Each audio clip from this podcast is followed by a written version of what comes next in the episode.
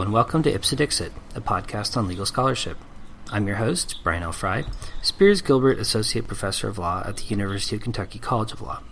My guest is Matt Teichman, a full time lecturer for the Humanities Core at the University of Chicago and the host of the Elucidations Philosophy podcast. His scholarship focuses on the philosophy of language, feminist philosophy, functional programming, and type theory. We will discuss his work on the meaning of generic statements and their implications for applied ethics. So, welcome to the podcast, Matt. Thanks so much. It's great to be here. I'm a big fan of your show.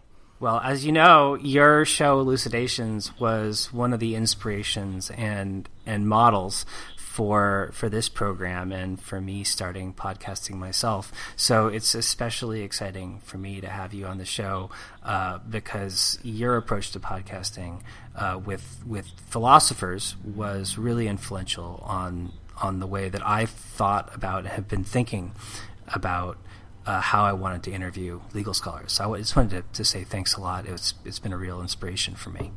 You are totally making me blush, and uh, now I'm wondering how much reciprocal fanboying we can get away with uh, before the listeners decide to murder us. well, well, well. Let let's start with some substance then. In the project that you're working on, you're discussing when generic statements and why generic statements can be offensive. But I, I think that in order to really understand the nature of your project, we have to understand in a formal sense what you mean by a generic statement and why they're so kind of difficult to understand philosophically. So maybe you could walk us through sort of what we mean when we talk about a generic statement and why have philosophers of language found generic statements so problematic? Yeah, so generic statement is a bit of academic jargon, but um, you can think of it intuitively as a loose generalization as opposed to a strict generalization. And the example I like to give here is birds fly. So, birds fly is the most boring statement in the world. Nobody would ever dispute that birds indeed do fly. And if you were talking to a little child and trying to explain to them what a bird was, you might very well say birds fly as part of the explanation of what a bird was. But there's a weird thing, which is that there appear to be some exceptions to it. So ostriches are birds and they don't fly, and penguins are birds, they don't fly, and emus are also birds that do not fly. Now, if it was just sort of like a strict generalization, if there was even a single counterexample, it would have to be false. But with a statement like birds fly, strangely, we hear about ostriches and penguins and emus, and we don't retract our previous belief that birds fly. Somehow, these counterexamples are like permissible. They can be counterexamples to the generalization that the generic statement is making. They can be counterexamples to birds fly without making it false that birds fly. And from a certain point of view, that's really boring and every day. We do this all the time. But when you sit down and try to scratch your head about what's going on there and what you're saying, it's really weird because isn't the whole point of making a general statement that if there's a counterexample, it's false? And like, how could you even be saying anything if there can be counterexamples, but it's still true? That just seems crazy. And yet, it's super commonplace. So there's like a little bit of a philosophical puzzle as to what's happening when you say stuff like birds fly. Right. So, I mean, it seems like on a certain level, the statement birds fly is like literally not true. And yet, we clearly understand what it means and it does communicative work. How does it do that? And like, how do we know whether a, a generic statement is true or false or is meaningful or not meaningful? I mean, is there like a model or a way of understanding what's going on? Yes. Uh, so now, whether there's a model that actually works is an, another question. but lots of people are trying to figure out what exactly is going on with statements like this. Uh, one thing I want to mention quickly is that so you sort of suggested just now that maybe birds fly is literally false. Uh, so maybe it's like metaphorically true or something, or maybe it's um, something else. Like, or maybe it's loose talk. It's like loosely true, but literally it's false. And I just want to mention that that's one possible explanation of what's happening with generic statements.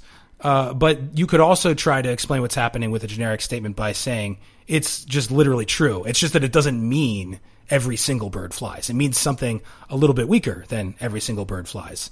Uh, But that is literally true.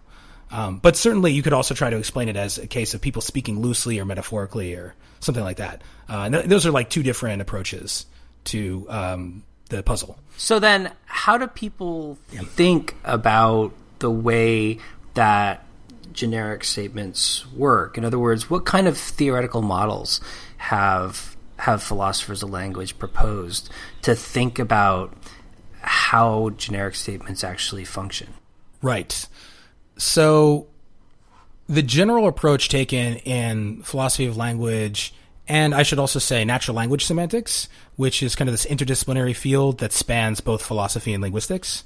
Uh, the standard approach there is to use the tools of mathematical logic to understand what a, in English or a French or a Hungarian or whatever language you're looking at, what one of those sentences means.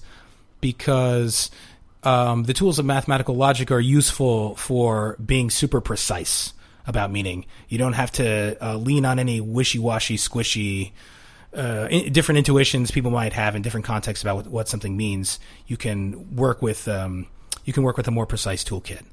And of course, this is going to be tricky with something like a generic statement because when you're in the messy world of a human language, things don't always seem to be as precise as they are in a, a formal mathematical logic, computer language type language.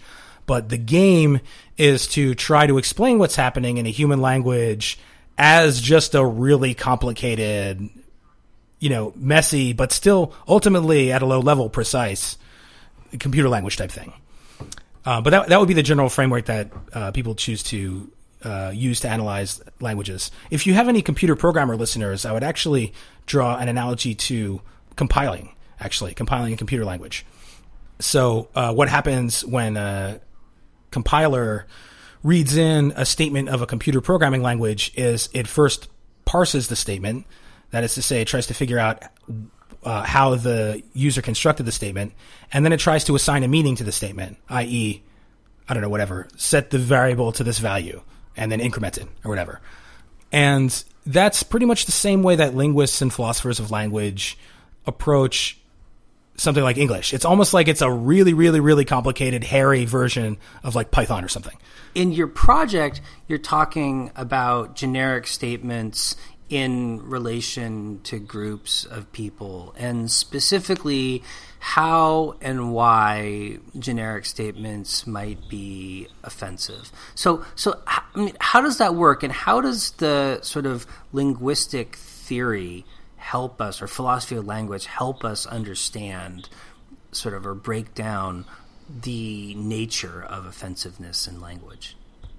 Not everybody agrees with this, but my position is you have to take a stand on what generic statements generally mean of like what you're saying when you say something like birds fly or bears hibernate in the winter or statements like that. You have to have a f- somewhat worked out view of what those statements mean in order to explain why the ones about groups of people are or are not offensive. And I think the basic reason for that is that an offensive generalization about a group of people, if it's offensive, has to be offensive just precisely because of what you're saying about the group of people. That's the type of case I'm interested in. I should mention I'm like at least in this paper not looking at generic statements that are offensive because they have like a racial or ethnic slur in them because that's really a different phenomenon. I have a different I've I've done different work on that. Uh, that's just like you stick a slur into any old sentence and it instantly gets offensive. But there's a, another kind of class of morally, politically offensive statements about groups of people that are offensive precisely because of what you're saying.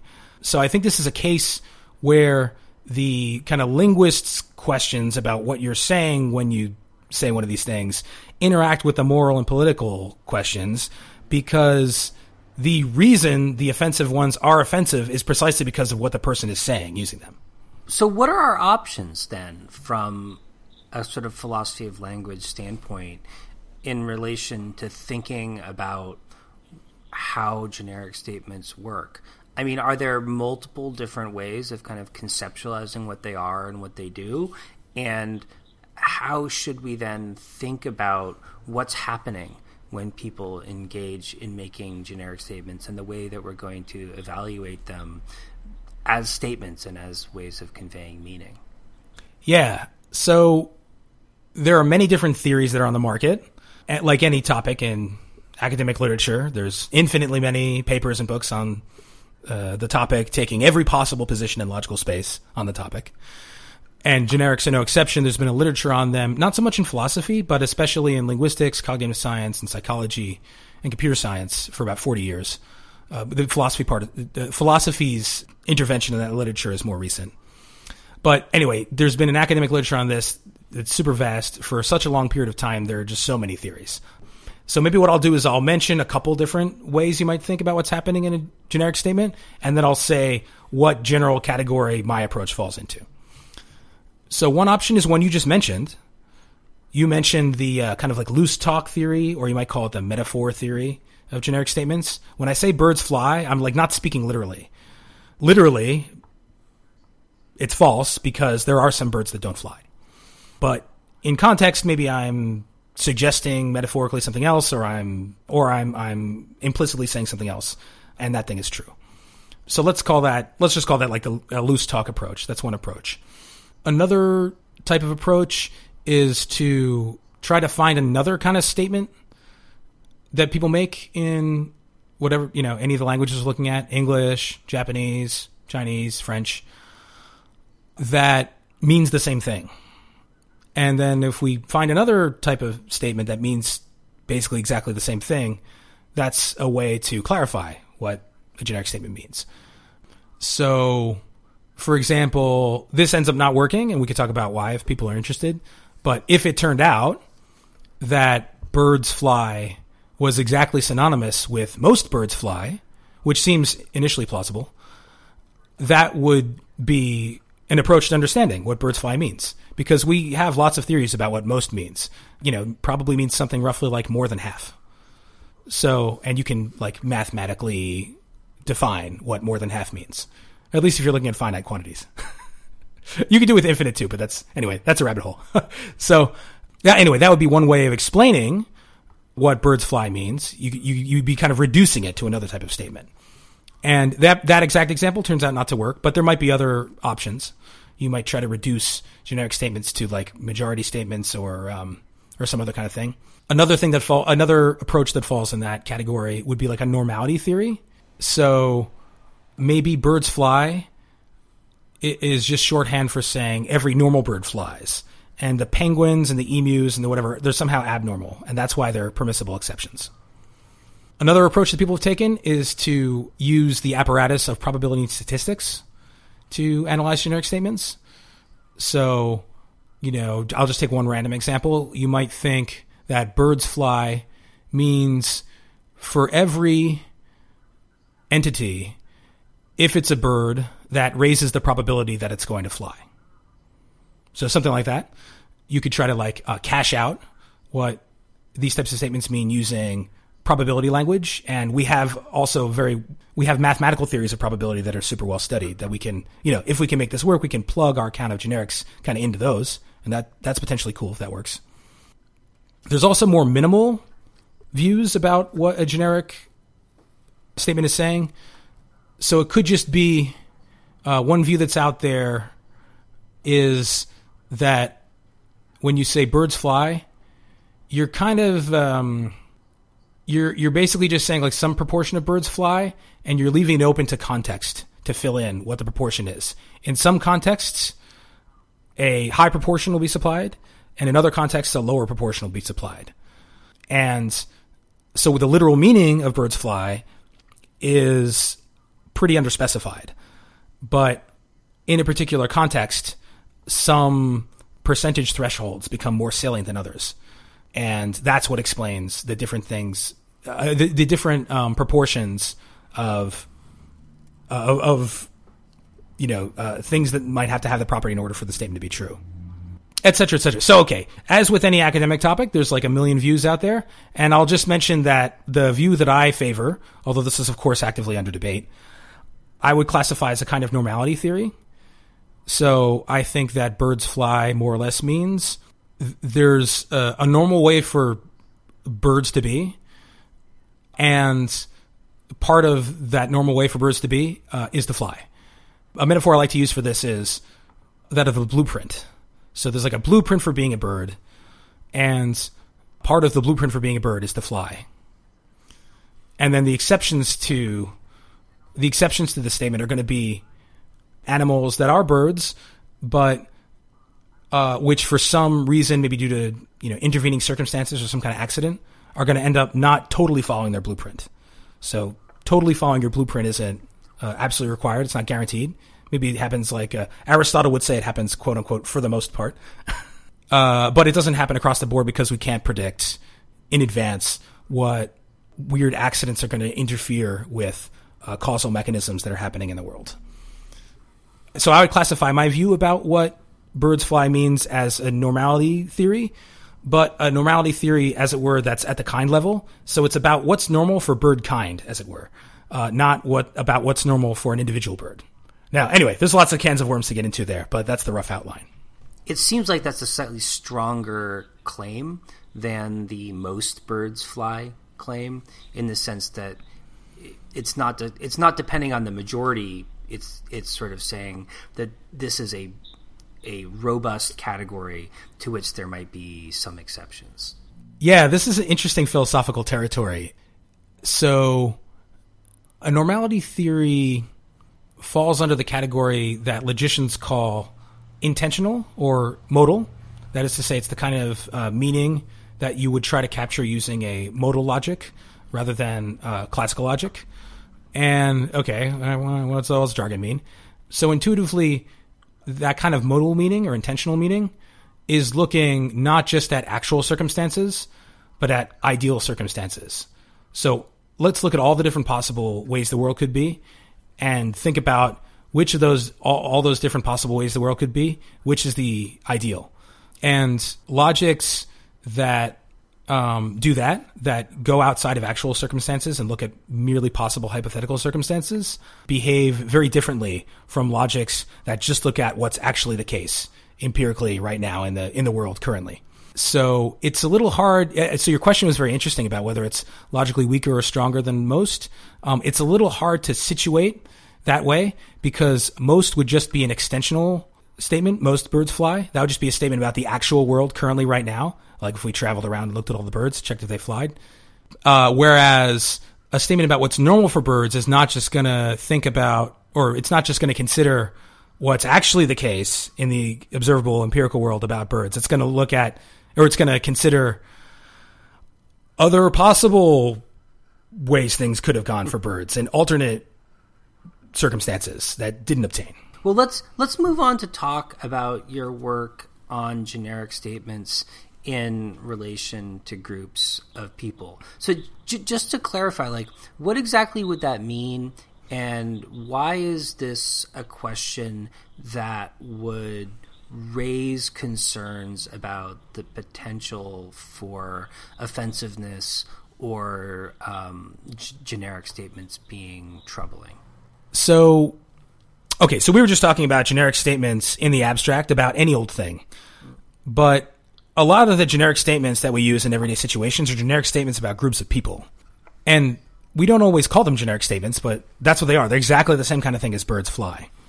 So some, I think, hopefully familiar sounding examples that I have on a list I wrote up here would be like Dutch people love bikes. That's something you might say to somebody who's about to travel to the Netherlands. Australian people curse a lot.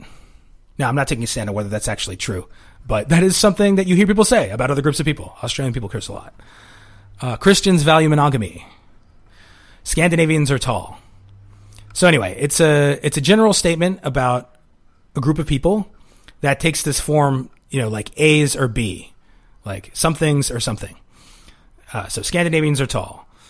Australian people are profanity utterers, utterers, etc., etc. There's a lot of interest, I think, in popular culture about whether you should ever make a statement like this. Should you ever talk about a group of people? Or is that somehow not cool? And that's a topic in ethics that I think connects up in interesting ways to the philosophy of language literature on generics. And, you know, where these kind of two areas of philosophy would really potentially benefit from talking to each other.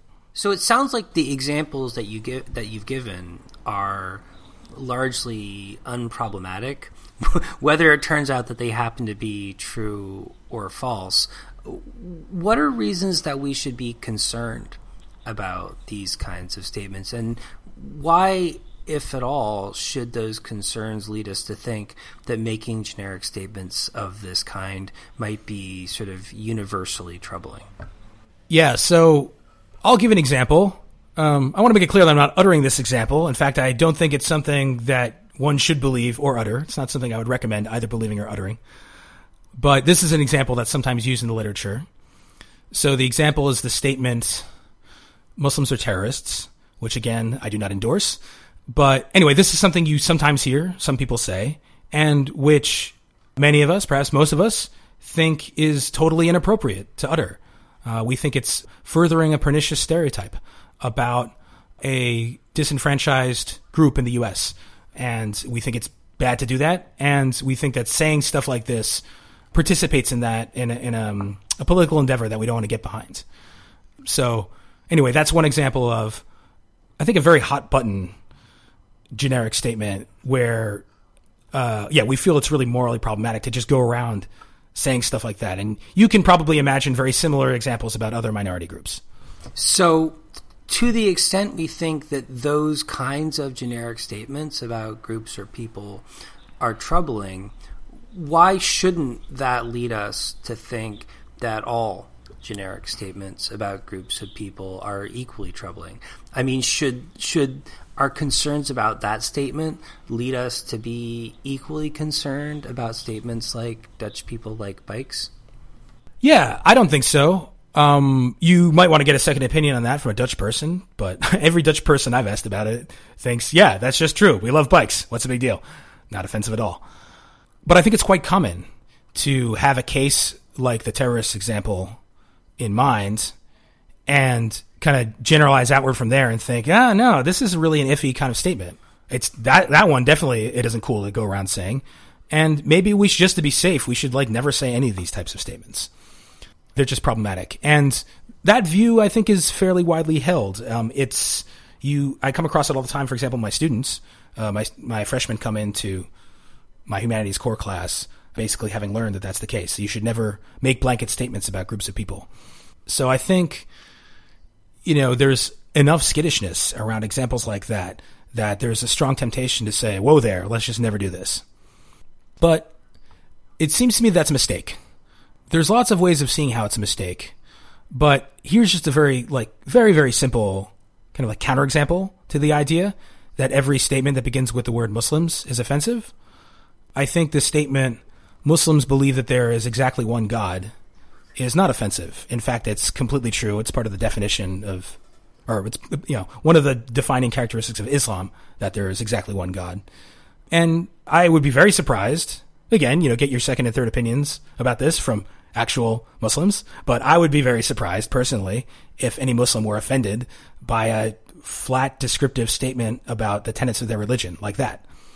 So just that type of example, I think, is enough to show that just because a statement begins with the word Muslims, that doesn't necessarily mean it's offensive. So it sounds like there might be some circumstances where generic statements about groups of people would be offensive, and other generic statements where they would be neutral or unproblematic. Are there reasons to think that in some circumstances generic statements about groups of people would be positive or useful. I mean, it seems like generic statements are a linguistic tool that we use very extensively in other contexts. And so I wonder whether that might not suggest that in this context there might be areas where it could be useful in a similar way. Yeah, I think some of the examples we opened with are maybe examples of that. So Dutch people love bikes. Uh, if you're completely new to the culture in the Netherlands, that could be very useful information, a very useful piece of information to know going in there. You want to go in there, you know, I don't know, not talking a lot of trash about bikes, or I don't know, you know, not planning to drive your car everywhere, or I don't know, maybe maybe you maybe you do want to plan to drive your car everywhere. But in any event, you want to take into account the information uh, about the relevant cultural facts, and that can be very useful. I mean, there's a reason we crack open a guidebook before going to a country and cram our heads with statements like these, is because we find it useful for navigating the culture of the place we're going to. So I think that's one type of example. Uh, another type of example that's very interesting to me uh, was raised in a 2017 paper by Jennifer Saul, and she gives the example of sort of uh, social justice activism generic statements that are trying to describe uh, a systemic problem, raise awareness about a systemic problem. So, for example, you know, imagine I'm a female software engineer uh, at one of the big tech companies, and I experience a lot of sexism, as indeed many female software engineers today are experiencing a lot of sexism at big tech companies. I mean, you know, getting better, but it's still an issue. Well, I might want to raise consciousness about this phenomenon by saying things like software engineers are sexist, or software engineers at XYZ company are sexist, or male software engineers are sexist, or whatever whatever the example is. It might actually be a positive contribution to some kind of social or political organizing to make that type of statement. Interestingly, there could be some people who might find that offensive. So maybe there's like a, you know, hashtag not all software engineers lobby or something who would be like, no, no, no, actually, whatever. Software engineers are totally feminist and this is besmirching our good name. And I mean, I, I kind of, I'm inclined to think the statement is accurate and fine, but whatever. There might be somebody who takes umbrage at that. But even somebody who takes umbrage at a statement like that, I think can very readily plug in in their mind some other example of the same type of thing. Maybe if uh, maybe an example about uh, systemic racism in Jim Crow South in, in America or something like that. There's always going to be examples of um, consciousness raising and social justice movements that involve describing a systematic problem, a systematic social problem, using a generic statement about the group of people who are, you know, the oppressors.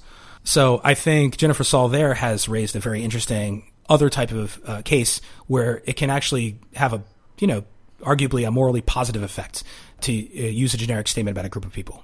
So, if I may, I mean, it sounds like the argument then is that in some circumstances, generic statements about groups of people could be valuable or positive because they state a truth that people don't want to hear, whether or not the people in question are offended by the nature of the statement being made. Exactly so, yeah. And I think that's even, I think what you've just shown is that it's an important commitment that you actually are saying something when you utter a generic statement. We do have the intuition that there's this possibility. You could be speaking truth to power, regardless of whether doing so makes people around you uncomfortable, and that could be morally justified. And I think that whole, even be able to envision that scenario only makes sense if we think that there's sort of like actual concrete tangible stuff you're saying when you say something like this. So how then do we identify a when a generic statement is offensive and then b I guess as a corollary when that offensiveness makes the statement inappropriate or a statement that should be condemned. In other words, how do we identify both the quality and the context in which we think that statement is not a good statement to make as opposed to a neutral or positive statement to make. Yeah, so I've already hinted at part of the answer to this, which is I think you have to believe that it's possible for generic statements to be true rather than false, that it's possible that they're saying something substantial, that it's possible to raise evidence for or against them and debate whether they're whether a given generic statement is true or false. That all has to be stuff that you can do with generic statements uh, in order for them to be able to be offensive. And the fact that they can be offensive, I think, is a sign of all those things. So I think there are basically two conditions. And there might be counterexamples. I think there may even be necessary and sufficient conditions. But anyway, there are at the very least two preconditions on a generic statement about a group of people being offensive. And the first one is very simple. It's that the generic statement is false. So I think in all the cases of offensive generic statements, the statement being made about the relevant group of people is not true, and that that's part of what uh, raises our ire when we hear it said. And then the second condition that I think there is uh, a second condition that I would argue there is on a generic statement being offensive is so it should not just be false, but it should also be widely believed to be true, and so and so be furthering a widely held false belief, or be an attempt to further a widely held false belief. So it should tap into some mistaken view that a lot of people have and further that, in addition to just being false. Because when you think about it, there's lots of random stuff you could say about any demographic group that's false, that isn't offensive. You know, if I say Muslims love prog rock, that's just a totally random thing. Like if somebody said that to you, you wouldn't think that they were like a an Islamophobe. You would just think they were deeply confused. So it can't just be that they're false, but I think they have to be false and also be widely believed to be true. And this is what we try to get at with our rhetoric of well, they're fur- furthering a pernicious stereotype.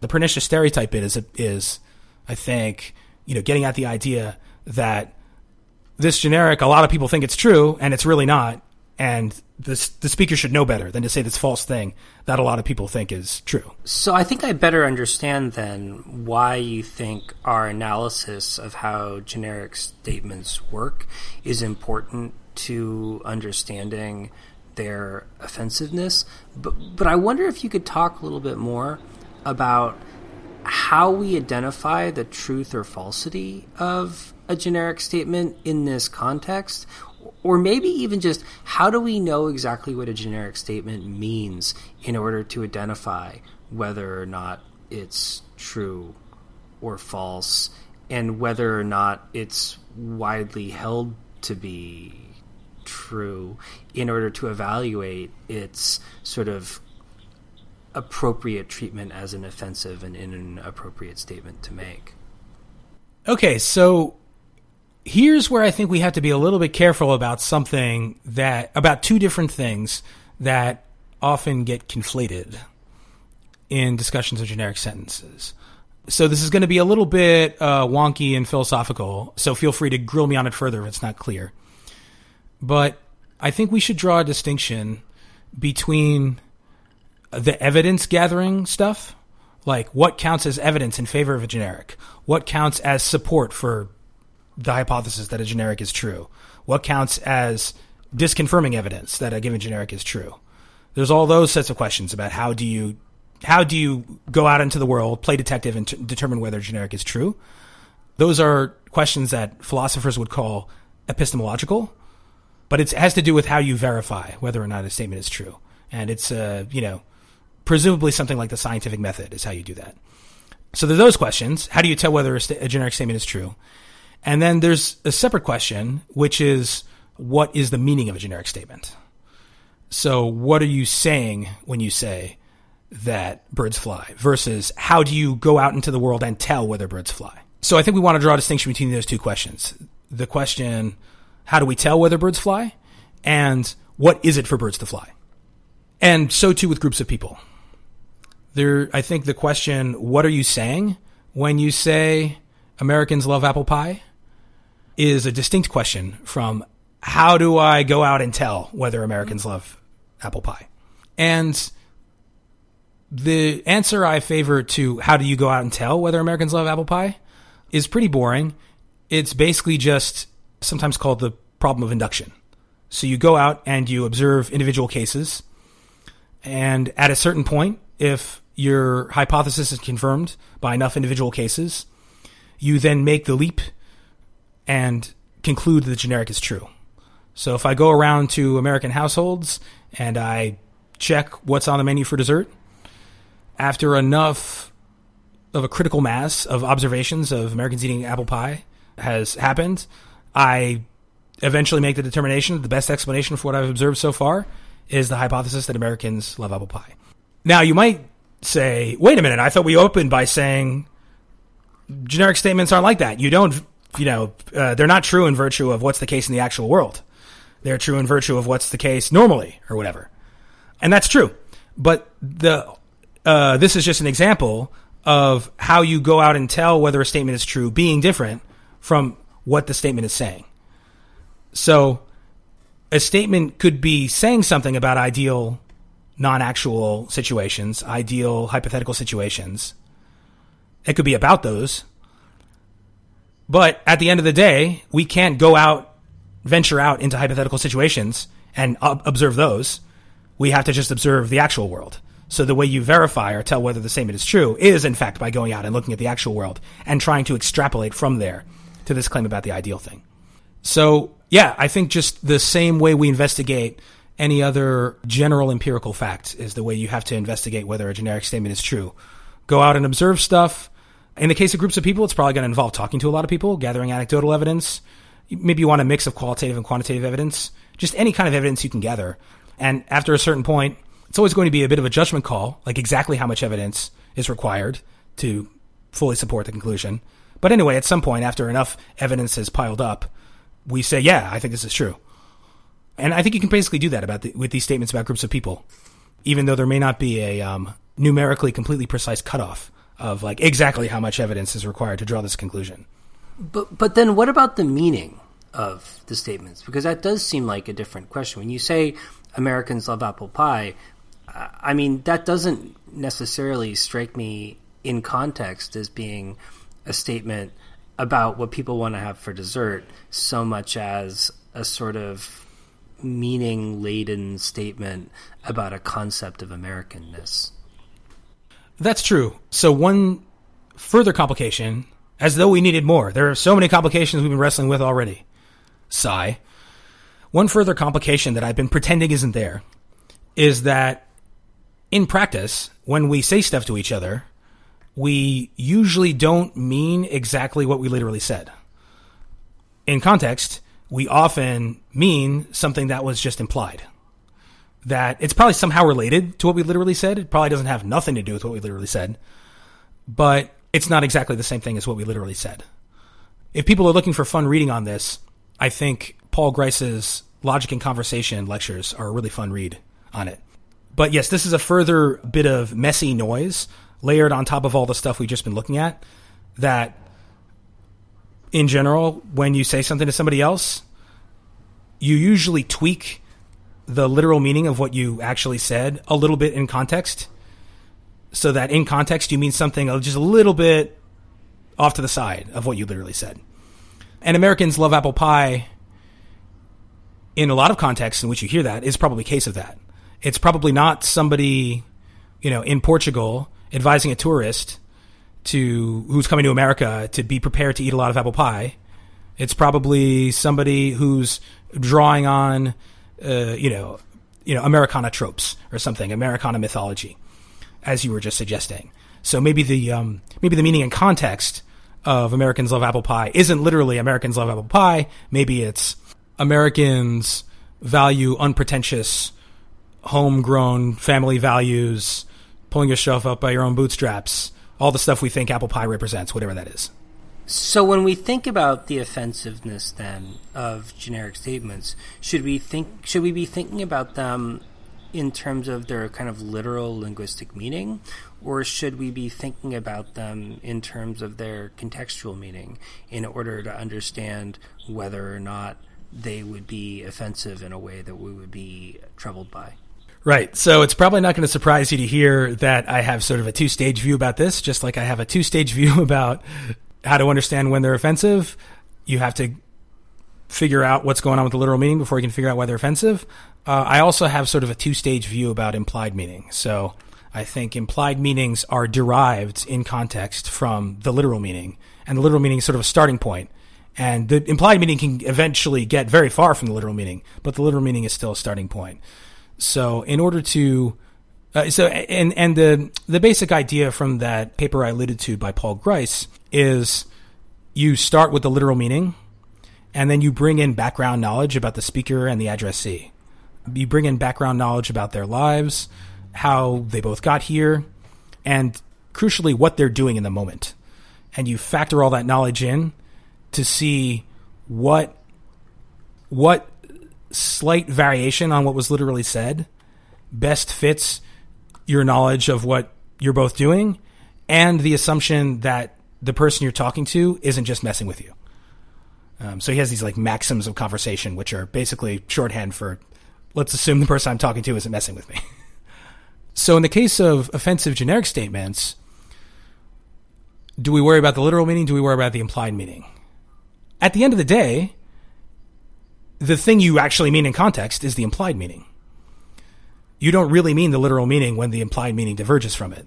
So at the end of the day, it's the implied meaning that's going to get to be either offensive or non offensive.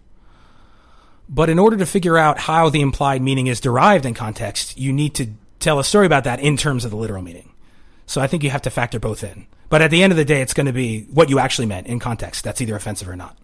So, so Matt, I guess in, in closing, I wonder if you could reflect a little bit on how this framework for thinking about generic statements in the context of talking about groups of people helps us better identify whether and when we think particular kinds of statements should be disapproved or approved? Well, one positive effect of this discussion, I think we can see already in um, Jennifer Saul's counterexample. So, at least in a lot of quarters, the received wisdom on generic statements about groups of people is never utter them. But just by thinking about a couple more cases other than the ones we're used to thinking about, we've already seen that there is a positive and productive role that they can play in furthering the political aims we maybe want to further. So that's a positive consequence. Uh, I think our general theoretical views about what you should or shouldn't do and what's politically offensive or inoffensive to do, uh, we want to try to have those track the facts about what actually is offensive. Uh, so insofar as we have more accurate general views about that stuff, that helps us, I think, be better conversational partners and helps us better negotiate with each other when there is a political disagreement. And there's also a sort of like a um, there's implications of this for the practice of morally blaming each other and morally penalizing each other. If you blame and penalize and punish somebody for doing something bad, which we can think about like what we think about those practices, you know, whether we whether we approve them or not. But let's assume that everybody does that. If you're going to engage in those practices, it seems to me that you know, if you're, so if you're going to blame somebody for doing something wrong, it seems to me that you're under an obligation to have a pretty rigorous understanding of why the thing they did was wrong, according to you. So, and this is something we we're happy to do in lots of, um, I think, you know, legal situations, and it's also happy something. It's also something that ethicists are very happy to do. So this is just a territory in making statements about groups of people where we haven't thought that much about when is it bad and why is it bad when it's bad? Despite the fact that these are moves that we have to make in the conversations we want to have in order to resolve, you know, any uh, uh, sort of uh, political conflicts that might arise, uh, especially conflicts to do with some sort of political oppression. So I think this line of research is, of course, it's very intrinsically interesting, and you can get lost in the logical weeds, the formal abstract mathy weeds, uh, till the cows come home. Uh, but I think it's also uh, a, a, a, a, socially important line of research, you know, that potentially can really help clarify disagreements and discussions we're having, and uh, and make negotiating politically politically tense moments a lot smoother, which, at least I would argue is important.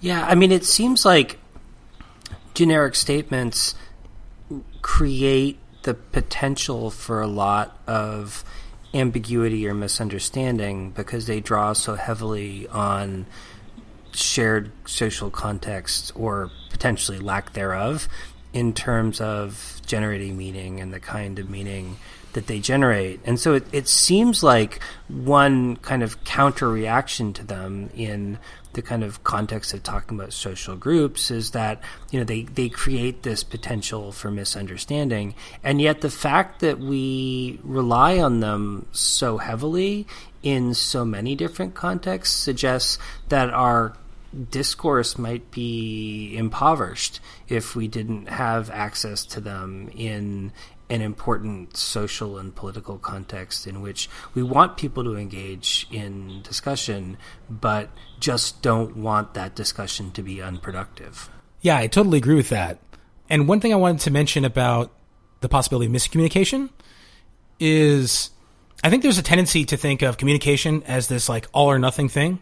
Like I have my one chance to relay my thought to the other person. And if they don't understand me, that's it. They don't understand me forever. But in fact, humans have a superpower that maybe isn't celebrated quite as often as I think it should be, which is the the superpower of like repairing a conversational interaction that went wrong.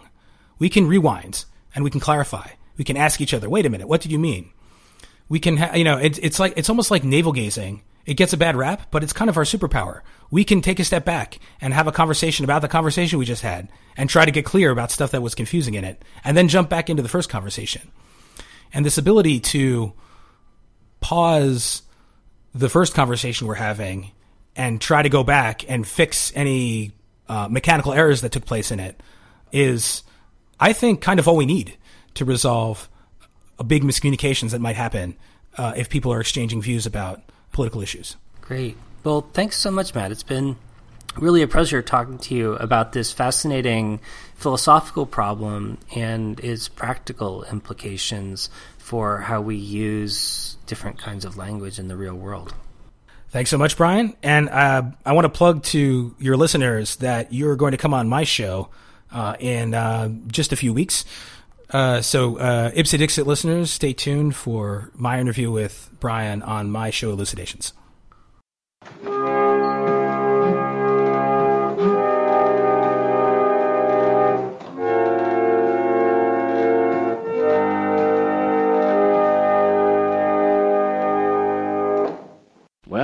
What'll it be today? I don't know. What kind of sandwiches have you got? Let's see. We got bologna, we got grilled cheese and bacon, Swiss cheese on rye, liverwurst, and sardines. Sardines, sardines. Hey, that sounds good. Have you got those good, firm, meaty sardines? Oh, you mean the ones caught and canned in Maine? Yeah. The only kind we use. Makes a sardine sandwich worth eating. Yeah, I sure hate 'em when they're all bread. Most of our customers say our sardine sandwiches are the best in town. Oh, no, they're not. Huh? My wife's are. She uses Maine sardines, too.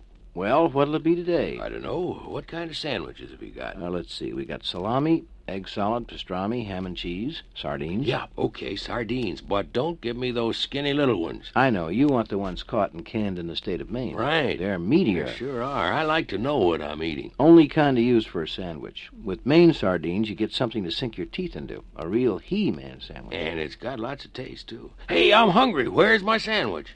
One Maine sardine sandwich! Hi, Hank. What kind of sandwiches have you got today? Well, uh, how about a nice sardine sandwich? Sardine. Or bacon and egg, grilled cheese, salami. Yeah, yeah, give me sardine on a roll, but make sure I can find the sardines.